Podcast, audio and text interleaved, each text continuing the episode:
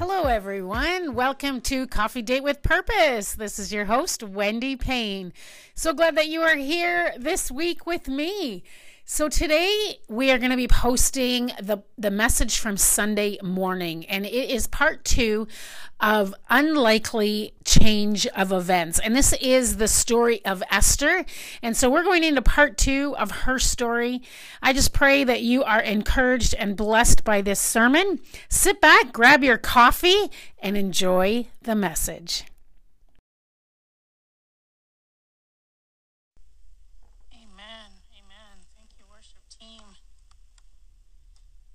Love that song. All your promises are yes and amen. God doesn't give promises to break, He gives promises to keep. And I love when Pastor John was saying, you know, if you've been praying for something and you just have not received your answer yet, can I just encourage you keep pressing on, keep trusting the Lord. He hears, He has not left you and He will come through. We're going to continue on in our little mini series this morning in the book of Esther. In the series that I've called Unlikely Change of Events. And I love this story because there's so many cool little segues in there that we see that God literally takes the plan that we think is going this way and he changes it in a completely different direction. The most popular verse or saying from the book of Esther is for such a time as this. And often we use that in, in different connotations. And today I brought a clock with me. And um, I want us to think about time today, okay? So, for such a time as this, time is like the most one of the most precious gifts that we can give to people. Like giving of our time, we've talked about this before, is one of the most precious gifts that we can offer to anybody. But for such a time as this is the popular saying from this book. And I want you to think about where you are right now in your life. God orchestrates everything for his plans and his purposes. And you are where you are right now because God planned it. You are there because of at this time God wanted you in that moment to be where you are. If you just moved here to Paris, God brought you here for a purpose and a plan. If you've just been scrolling on Facebook or YouTube and you came across this video, God planned it for such a time as this. If you are ministering to somebody right now, speaking into somebody's life, it is for such a time as this. If you have a particular job or you're in school or something, it is for such a time as this. God has purposes and plans. And even though you might not be able to see his hand in it, it is absolutely in and around your life. The best part about book of Esther is not the best part, but something that I think we got to take away is that God is not mentioned in the book of Esther at all. Nowhere do we see the name of God in here. He is not mentioned.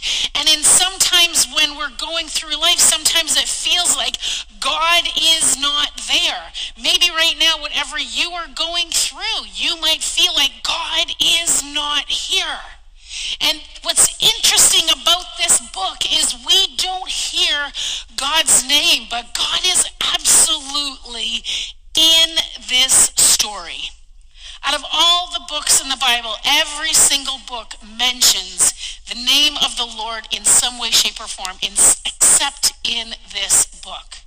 And I think it's in there for that very purpose. Because sometimes we go through life and we feel like, God, where are you? I don't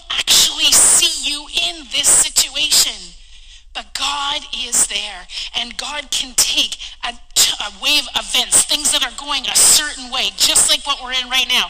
Things are kind of going in a way and we're like god are you here where are you in all of this? And an unlikely change of events god will turn something that seems to be horrible and awful and, and traumatic and he can turn it into something good. So sometimes it feels like god is not there but he is and he is orchestrating something for such a time as this so this bring, this book it brings hope for us to know that God is actually working behind the scenes. Again, we might not see him, but he is working behind the scenes. The interesting part about this book is God doesn't appear in here. We don't see his name in this book, but we see God's people in this book.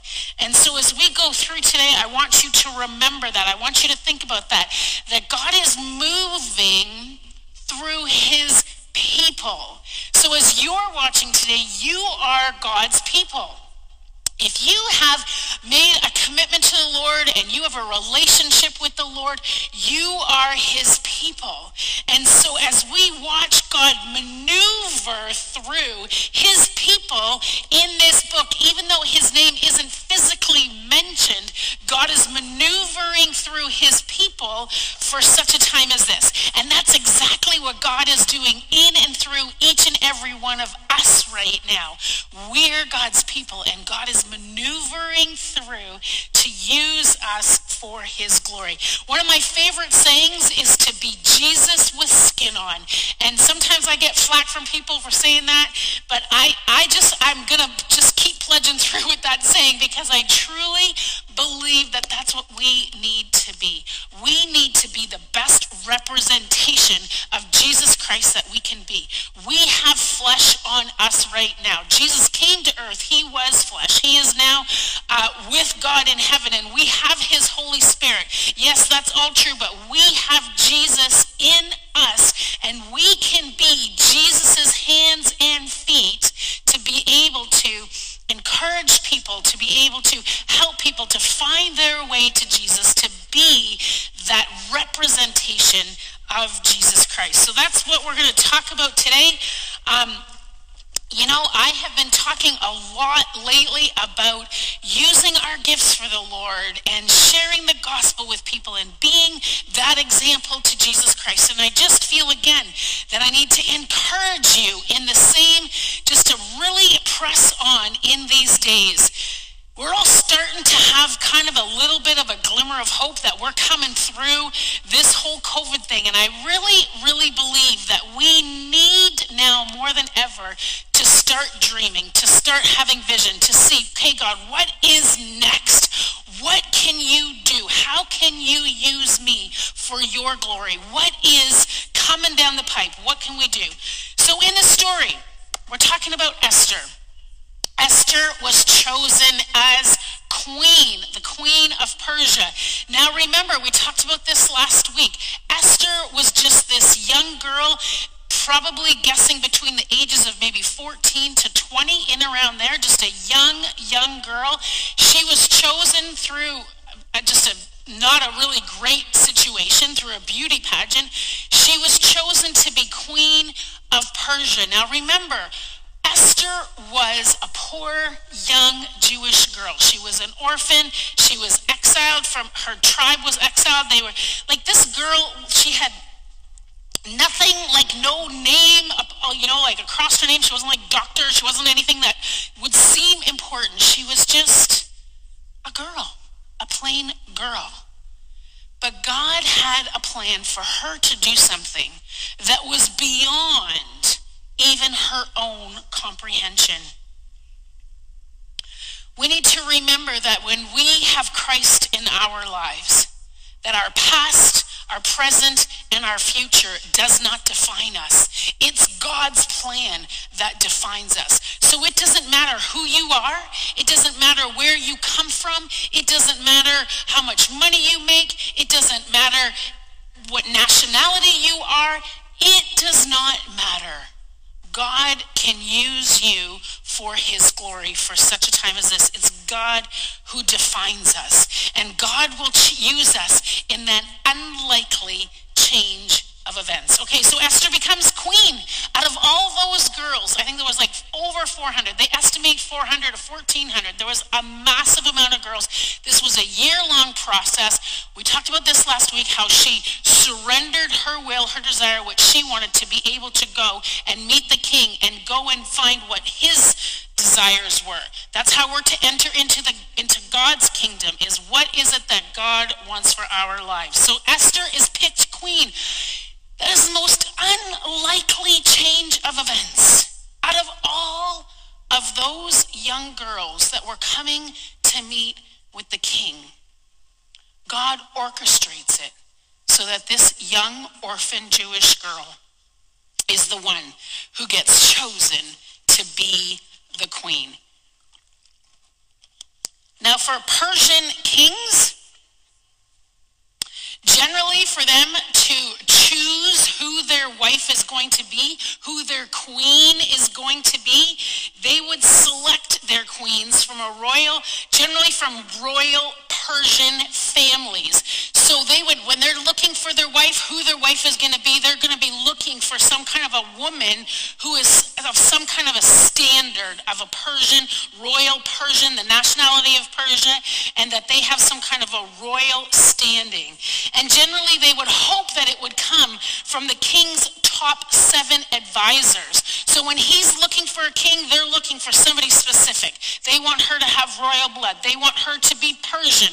They want her to hopefully be somebody from the family of these top seven people that he holds closest to him and, and, and takes the advice from. That's who the king would generally pick for his wife. And here God orchestrates it so that Esther becomes queen. And I keep saying this, Esther, who was an orphan, who was Jewish, who was poor, because I want us to understand that nobody is not good enough for God to use for his glory. He has plans, he has purposes. Now, the king could have secondary wives, he could have concubines, and they could be from any nationality, any religion. It didn't matter because those children would have no rights to the kingdom. So, as long as his first wife, the most primary wife, was Persian, everybody else, it didn't matter. But here is Esther, who's a Jew, who ends up being as the queen. She was an outsider. Again, poor Jewish, lowest of her tribe, exiled people. And she won the heart, and we're going to see later on in the story that she wins the ear of the king. All for such a time as this. God has purposes and plans for each and every one of us, and it doesn't matter what our past, our present, and our future is. It doesn't matter who you are. Remember how I said last week, I was a hairstylist, and look at where God has taken me. And not that I am anything great, not that a platform gives me any kind of greatness at all. It's not. It's who are you and what is God going to use for you? I often think, and I've said this before, I often wonder about the Sunday school teacher who talked to Billy Graham when little Billy was a little boy and taught him who Jesus Christ was. Nobody knows her name. Nobody knows anything about her. But somehow Billy Graham found out to know who Jesus Christ was. And look at what he ended up doing with his life. The millions, probably, of people who came to know Jesus Christ because somebody took the time, somebody who nobody knows about, to teach him about who Jesus Christ was. In chapter 3, I'm just going to kind of give you just a, a, premise of the story of what's happening here, just an overview. In chapter 3, we see a man who is named Haman. And he becomes the king's right-hand man. He is raised up to be higher than any other noble in the, in the, in the kingdom. He is the top guy beside the king. He makes a decree that all the Jews in the Jewish nation are going to be annihilated. He takes a hatred on for Mordecai, Esther's cousin. He just decides, you know what, rather than just getting rid of Mordecai, I am going to get rid of the whole Jewish nation. Who's a Jew in the very kingdom with the king is Esther. And so God has a plan. He orchestrated in such a way. Like, this is mind blowing when you think about it. This young girl who's working in maybe a farm, just in a tiny little town of Susa, and God brings her into the palace as the queen with a very important purpose for her life. We see in Esther chapter 4, verse 1 to 3, we see that Esther is in the kingdom and she hears about Mordecai, who is mourning, who is wearing sackcloth. So in those days, they would wear this cloth, this, this garment that was very rough material when they were mourning something. And we see here that Mordecai is wearing sackcloth and mourning. We see that the Jewish people are fasting and weeping and just just like praying to God for salvation because they know that Haman is out to kill them. And Esther sends a message and is like, Mordecai, what's going on? Why are you wearing sackcloth? Why are you weeping? Why all of this sadness? What is going on? Outside the gate, there's mourning. Inside the gate, Esther has no idea. She is oblivious to what is taking place. In Esther 4 4, as we read along, we see that Esther gets a message from Mordecai and says, you know, he starts to explain what Haman is planning on doing. She finds out that he's wearing this sackcloth and she actually sends him clothing to try to get him to change his clothes from the sackcloth. And there's a conversation between um, Esther and Mordecai that happens between some officials from, from the from the kingdom. So we see Esther sending a message. Well, tell him this. Do you ever get in an argument with somebody and you're like, can you tell them that I said this? And like it's, so that's kind of what's happening here is Esther's talking through officials and sending messages and then messages are coming back from Mordecai through them. And through all of that, we find out Mordecai tells about the plan to destroy the Jewish nation by Haman's hands, her husband's right hand man plans to annihilate all the Jews in that nation. So we're going to turn to Esther chapter 4. And we're going to go to verse 8. So if you have your Bibles, if you want to turn there for a moment, verse 8 says, This is Mordecai. He gave him a copy of the text of the edict for the annihilation which had been published in Susa. So Mordecai is passing on the, the actual paper to show what is about to take place, what Haman is planning to do.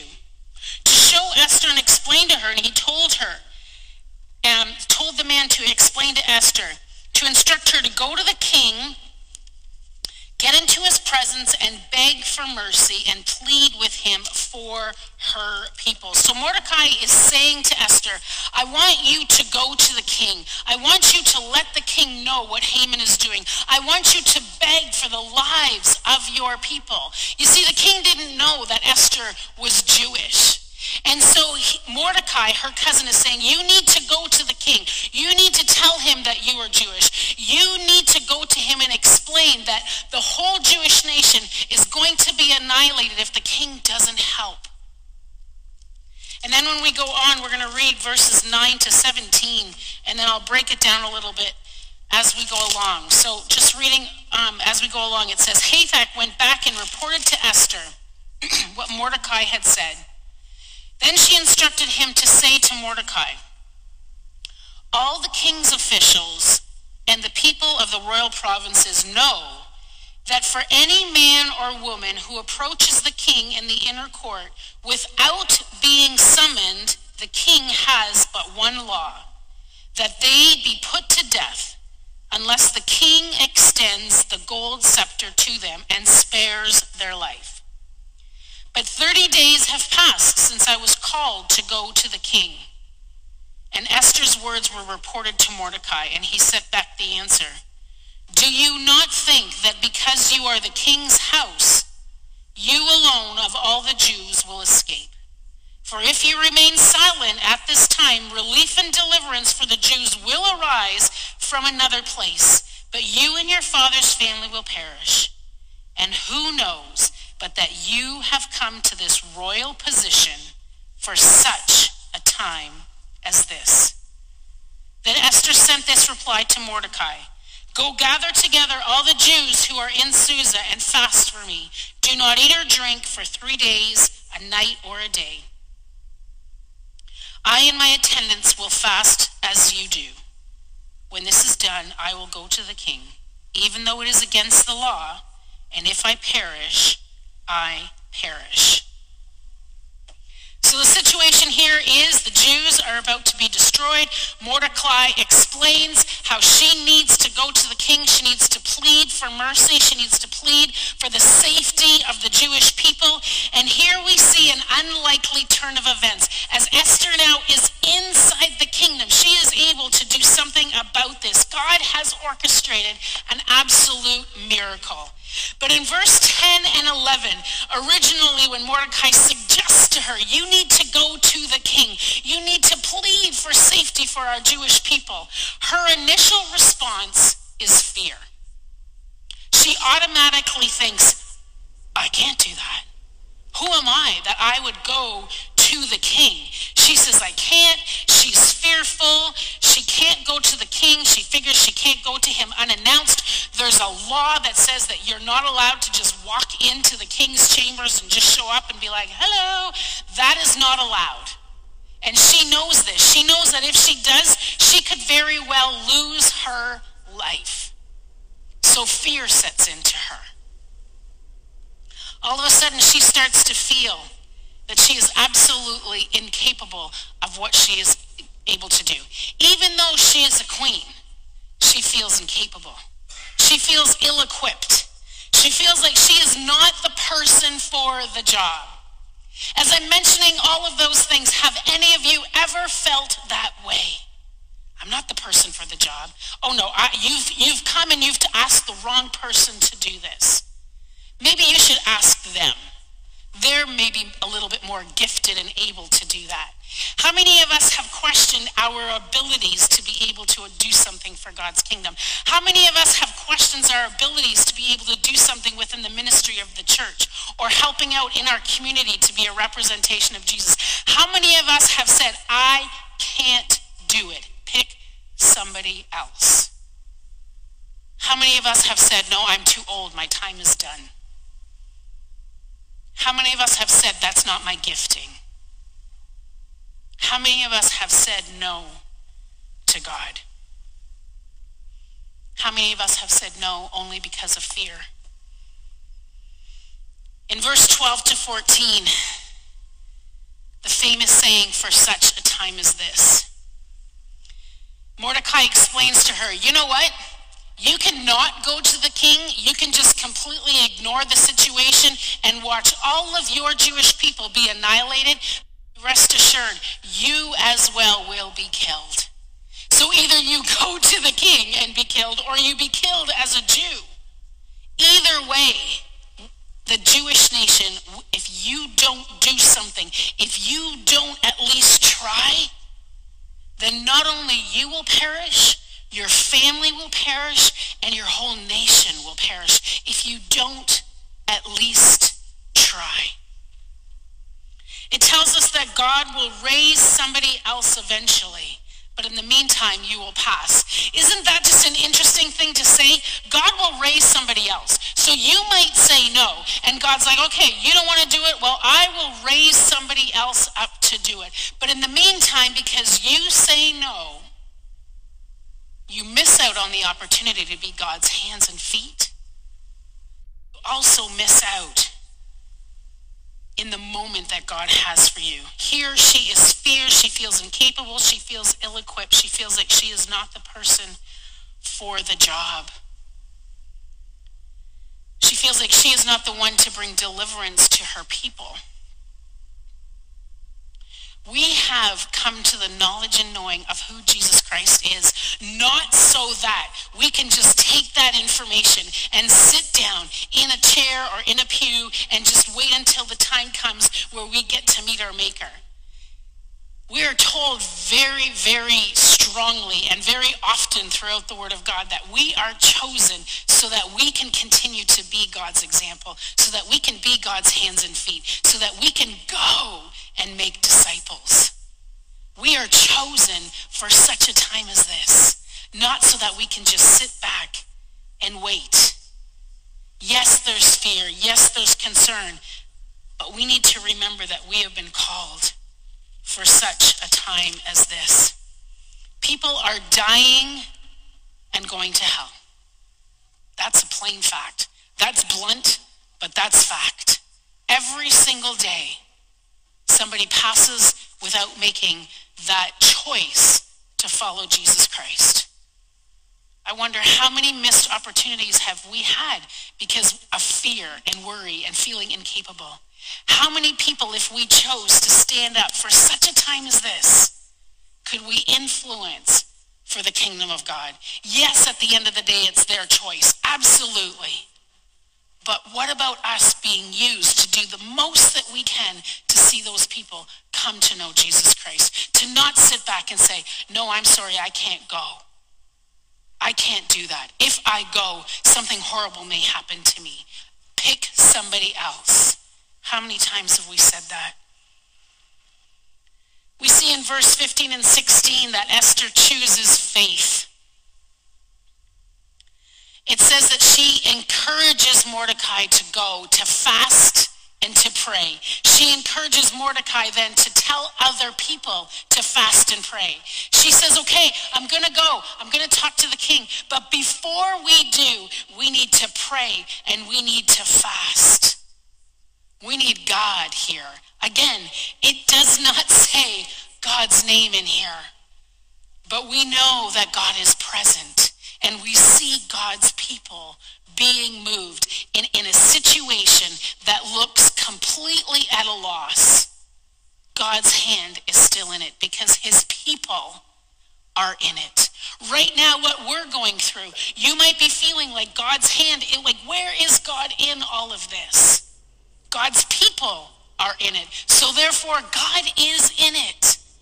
We need to trust and believe and have faith. We need to go. We need to fast. We need to pray. I am so blessed by the amount of people that come on that Zoom call every Sunday night to pray for our church, to pray for our community, to pray for the needs of the people in the church, to pray for the leadership of this church. It is a powerful time that we take week after week after week going storming the throne room of God in prayer. God lead us. God guide us. We're going to have faith in believing. We're going to persevere. We're going to press on. We're going to support one another. We're going to trust. And we are going to get through. As I've said the past couple of weeks, I feel like we are getting through this. We're going to start to dream. We're going to start to have vision. We're going to start to see God move powerfully. I was talking to one of our board members, Cindy, the other day about dreaming and having vision again for what God's going to do through and in this church. And as we got chatting, she's like, you know what? You and Pastor John have never seen this church fully open. We have never been able to see this church doing what this church has done for years and years. We have never had the capability to be able to completely open our church up and go full throttle to, to be an impact in our community. That has never happened. But it is going to happen. And I believe it is going to happen soon.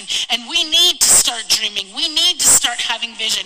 We need to start pressing it in prayer. We need to start saying to God, okay, God, I, it, it's scary. And I don't know what it's going to be like. It's going to be a different world. But I'm going to have faith. I'm going to pray. I'm going to fast. I'm going to trust. I'm going to say, yes, I will go. In verse 16, the second part of verse 16, she says, I will go to the king. I will go. Yes, she's afraid. Yes, she feels ill-equipped, as probably each and every one of us do. But when we pray, when we ask God, when we step aside and say, God, not my will, but yours, I will go. And she says a very powerful statement. She says, and if I perish, I perish. If I die, I die. She is willing to go even to the point of death. Now, I'm not asking anybody to do something that's going to cause you to die, but I'm asking you maybe to do something to die to yourself, to die to your own will and your own desire. What is it that God's calling you to do? Who is God calling you to speak to?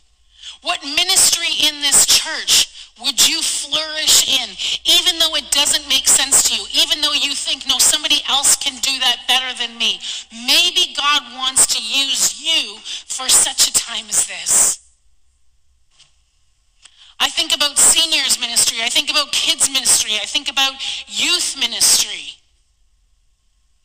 I think about just ministering to our adults, our young adults. There's so many different areas to our community. There are so many different ways that we can be a minister for Jesus Christ. And it doesn't matter if you've got letters behind your name. It doesn't matter what your what your education is. None of that matters. Your past, your future, your present, it doesn't matter.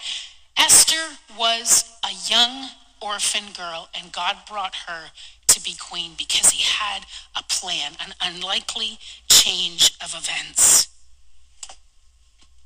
Esther meets a king. She's granted favor. As the story goes on, we see that she orchestrates a dinner and she's granted favor with him. She is given the king's ear. This young orphan girl is given the king's ear to be able to express to her to him, I need you to save my people. She is the one who brings deliverance for a whole Jewish nation. Now, maybe that's not what you're called to do. Maybe that's not what I'm called to do. But what one person can you make an impact on? That that person then maybe make an impact on somebody else. And so it goes, and so on and so on. Unlikely change of events. An orphan girl, a Jewish exile, poor, made queen to save a nation. It's crazy. This is like a movie. This is something that we would watch in a movie and go, oh, isn't that lovely? Wow, look at that. That's so exciting. Romantic and wonderful and so fairy tale. This is not fairy tale. This is God. God, through his power, can orchestrate what is beyond our comprehension. Romans 8, 28.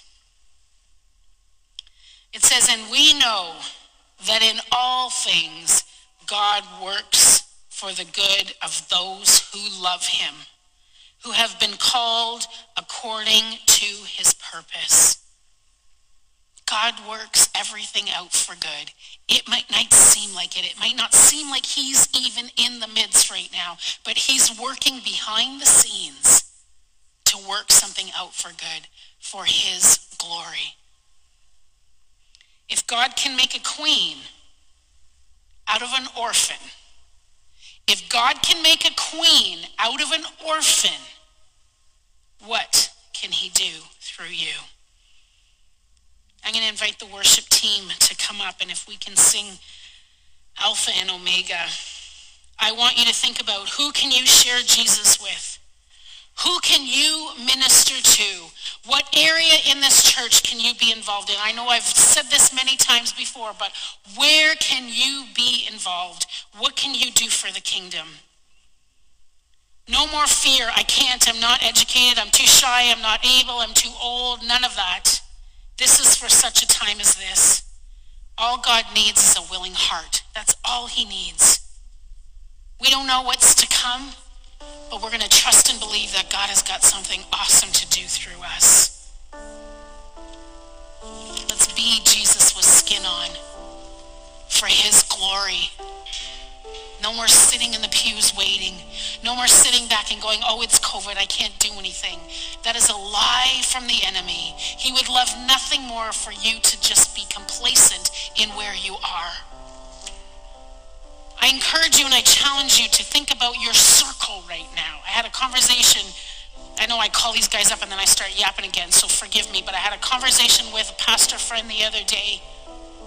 And she asked, how do you like living at camp? I said, it's great. But the problem is living at Braeside Camp. I said, the problem is my job is surrounded by Christians. And now my home is surrounded by Christians. I need to get out of that Christian bubble and find some people who don't know Jesus and start to build relationship with them and show them who Jesus Christ is. I put that challenge to you. Who's in your circle? What impact can you have on the community? But what impact can you have even here in this church ministry for such a time as this? Let's sing this song, Alpha and Omega, because God is the beginning and the end. He can, he can make anything happen for his glory. Nothing is impossible for him. Esther would have thought it was impossible for her to ever be queen, and there she was. I encourage you right now to close your eyes in with Jesus and let's sing this song. I'll close in prayer in a moment, but let's just worship the Lord. Hallelujah. Hallelujah. You are Alpha and Omega.